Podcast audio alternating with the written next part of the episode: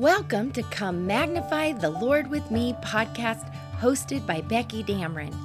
Becky was saved at a young age and reared in a Christian home. At an early age, she sought for a special relationship, Jesus Christ. As her love for Jesus grew, so did her love for His Word. Becky has enjoyed leading ladies' Bible studies, speaking at ladies' conferences, and sharing the gospel with anyone willing to listen. We hope you have your Bible and are ready to dive into studying God's amazing book.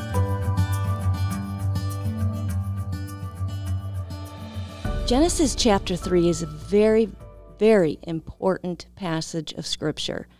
There is so many truths that must be taught and known from this passage. Salvation is talked about in this passage. Sin is talked about in this passage. The flesh, our flesh, mankind, the way we think, the way the devil thinks, the way the devil tricks us. There's so much in Genesis 3 that can be learned and needs to be learned, and we'll get into it right away. So the first verse, Genesis 3 1, says, Now the serpent was more subtle than any beast of the field which the Lord God had made. And he said unto the woman, Yea, hath God said, Ye shall not eat of every tree of the garden? I don't know how far we'll get into this verse in this little 15 minute time together because there's so much packed into here. First of all, we're going to look at the serpent. The serpent that is here in this situation is not what we see a snake looking like today. We know from the rest of the passage that God curses the snake and he crawls on the ground and slithers around. That is not what the snake looked like at that time. If it was, then why did God curse it? No, this I, many believe that the serpent was a very beautiful animal, and that's partly why the devil chose the serpent. Wanted to get an animal that's very uh, attractive to put forth his temptation with. Another thing is it describes the serpent, and with this description, it's talking about the snake. It's not talking about the devil at this time because it says, Now the serpent was more subtle than any beast of the field which the Lord God had made. So God made all the animals with different characteristics. A dog and a cat are very different. Now, sometimes I've seen a cat act like a dog, but it's rare. This is the idea that they're very different in personality and the way that they move throughout the earth. The serpent was subtle. Now, when we think of the word subtle, we have a definition that says artful and cunning. And when I looked at cunning, I thought that's the best way to describe subtle, at least in my mind. Cunning is what I believe is the word that for me helps me to understand subtle the most. So what I did is I went to Webster's 1828 dictionary and I looked up cunning and I think it will help us to understand the idea of the snake and, and his personality. So, cunning is knowing, skillful, experienced, well instructed. Uh, like Esau was a cunning hunter. A cunning workman was in Exodus 38. They, they, were, they had skills, they wrought with skills, they were ingenious. The cherubs of cunning work shalt thou make them in Exodus 26. This is all from Webster's. You can look it up it talks about these Bible passages where cunning is used. Another one of the definitions is artful, shrewd, sly, crafty, astute, designing.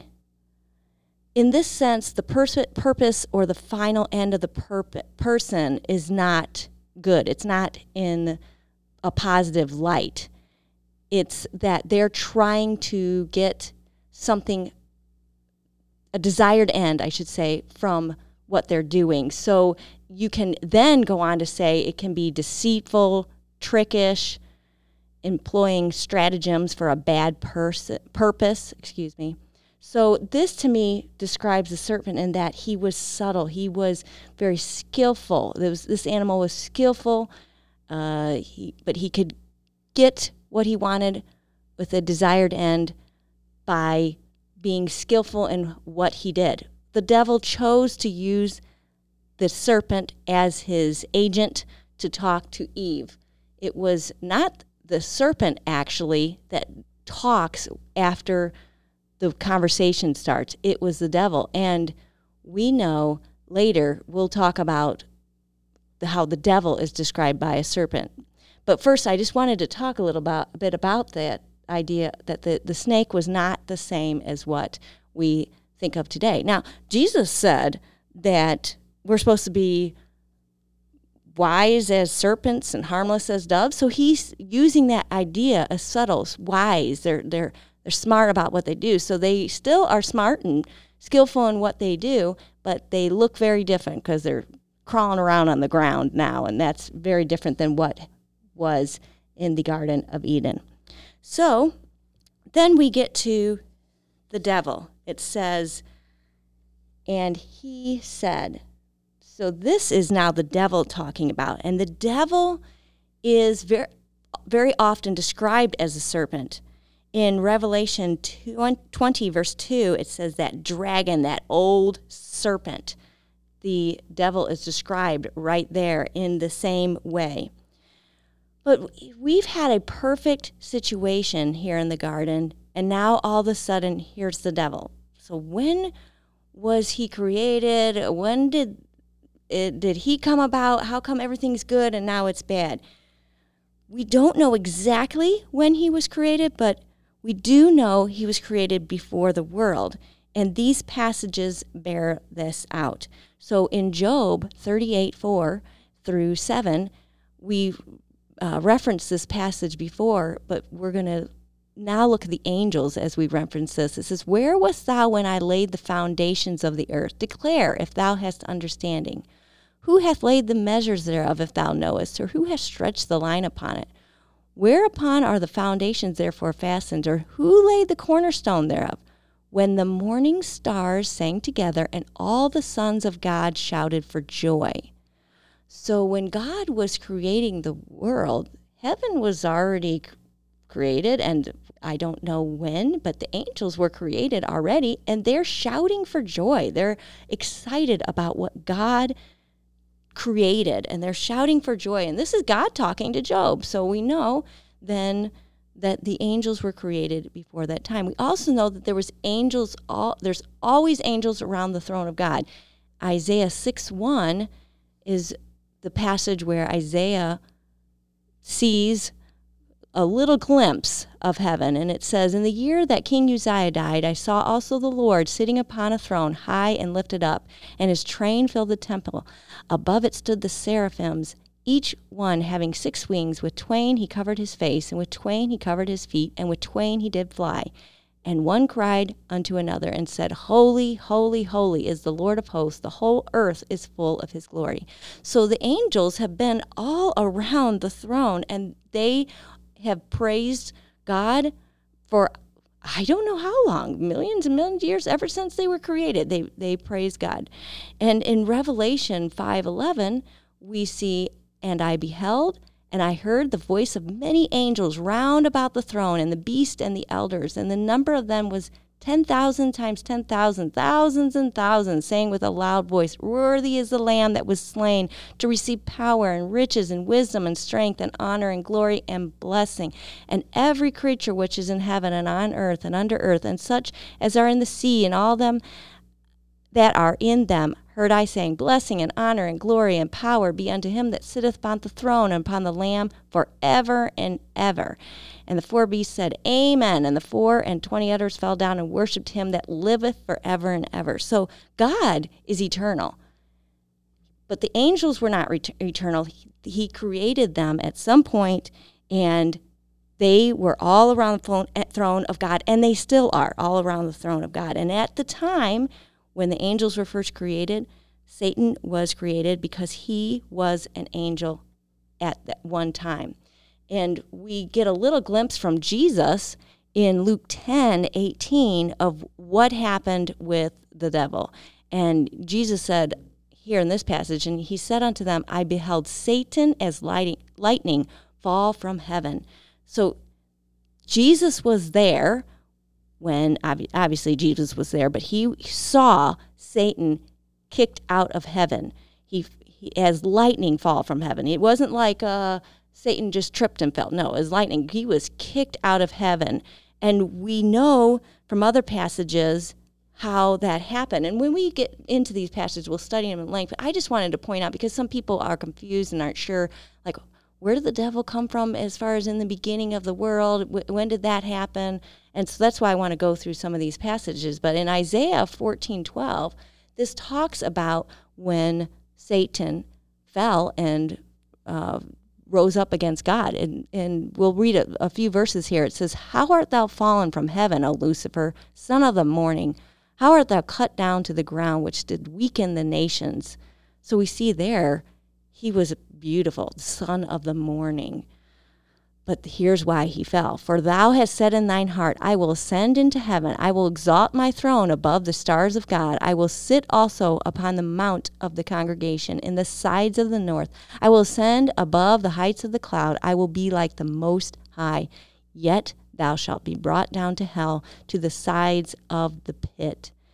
So at some point, from the time the angels were created and this chapter, chapter 3, verse 1, Satan fell and he was against God and he was kicked out of heaven. In Ezekiel 28 12, and a few verses past it, it talks about the devil here. Now, at first it says, Son of man, take up a lamentation upon the king of Tyrus. We know that God is also talking about the devil because the next verse says, Thou hast been in Eden. The king of Tyrus was not in Eden. The devil wasn't even Eden. So let's read these passages and see that we're talking here about the devil. Son of man, take up a lamentation upon the king of Tyre, Tyrus and say unto him, Thus saith the Lord God, Thou sealest up the sum, full of wisdom and perfect in beauty. Thou hast been in Eden, the garden of God. Every precious stone was thy covering the sardius, topaz, and the diamond, the beryl, the onyx, and the jasper, the sapphire, the emerald, and the carbuncle, and the gold. The workmanship of thy tabrets and of thy pipes was prepared in thee in the day that thou wast created. Thou art the anointed cherub that covereth, and I have set thee so. Thou wast upon the holy mountain of God. Thou hast walked up and down in the midst of the stones of fire. Thou wast perfect in thy ways from the day that thou wast created till iniquity was found in thee. So when we get to Ezekiel, we'll spend a little more time on this, but the devil was created perfect because it talks about how he was created, and this was when the angels were created. And he was beautiful. He was very desirous of just spectacular sight to see the devil at one time. But then, till iniquity was found in thee, that's whenever Jesus says, I beheld Satan fall from heaven. So there was some point we don't know when it happened. We know they were that the devil was created. We know he was perfect at the creation. He lifted up in pride, and we know demons. He uh, took them with him as he was kicked out of heaven. We don't know the specific time, but we do know at some point when Adam and Eve fell, he was there. So I don't know how long Adam and Eve lived a wonderful life in the garden. I don't know if it was days, weeks, months. I doubt it was just a couple days. As we're going to see as we continue into chapter three, they had a wonderful, wonderful relationship with God. I don't think that just happened in one day. So at some point between the time the devil was created and chapter 3, verse 1, the devil fell and came and tempted Adam and Eve. We don't know when, but he is the one speaking there. So when we come to this passage, when it says the serpent was more subtle than any beast of the field which the Lord God had made, and he said unto the woman, now we're talking about the devil. He, the devil who had possessed that serpent. And he said, Yea, hath God said. This is where we're going to pick up next time such a powerful tool of the devil to get us to doubt.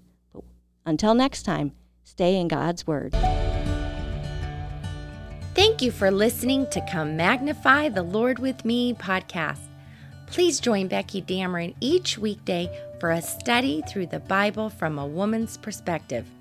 If you've enjoyed this podcast or have any questions, please reach out to Becky through Come Magnify the Lord with Me Facebook page. Until next time, God be with you and may He greatly bless you as you continue to grow through following His Word.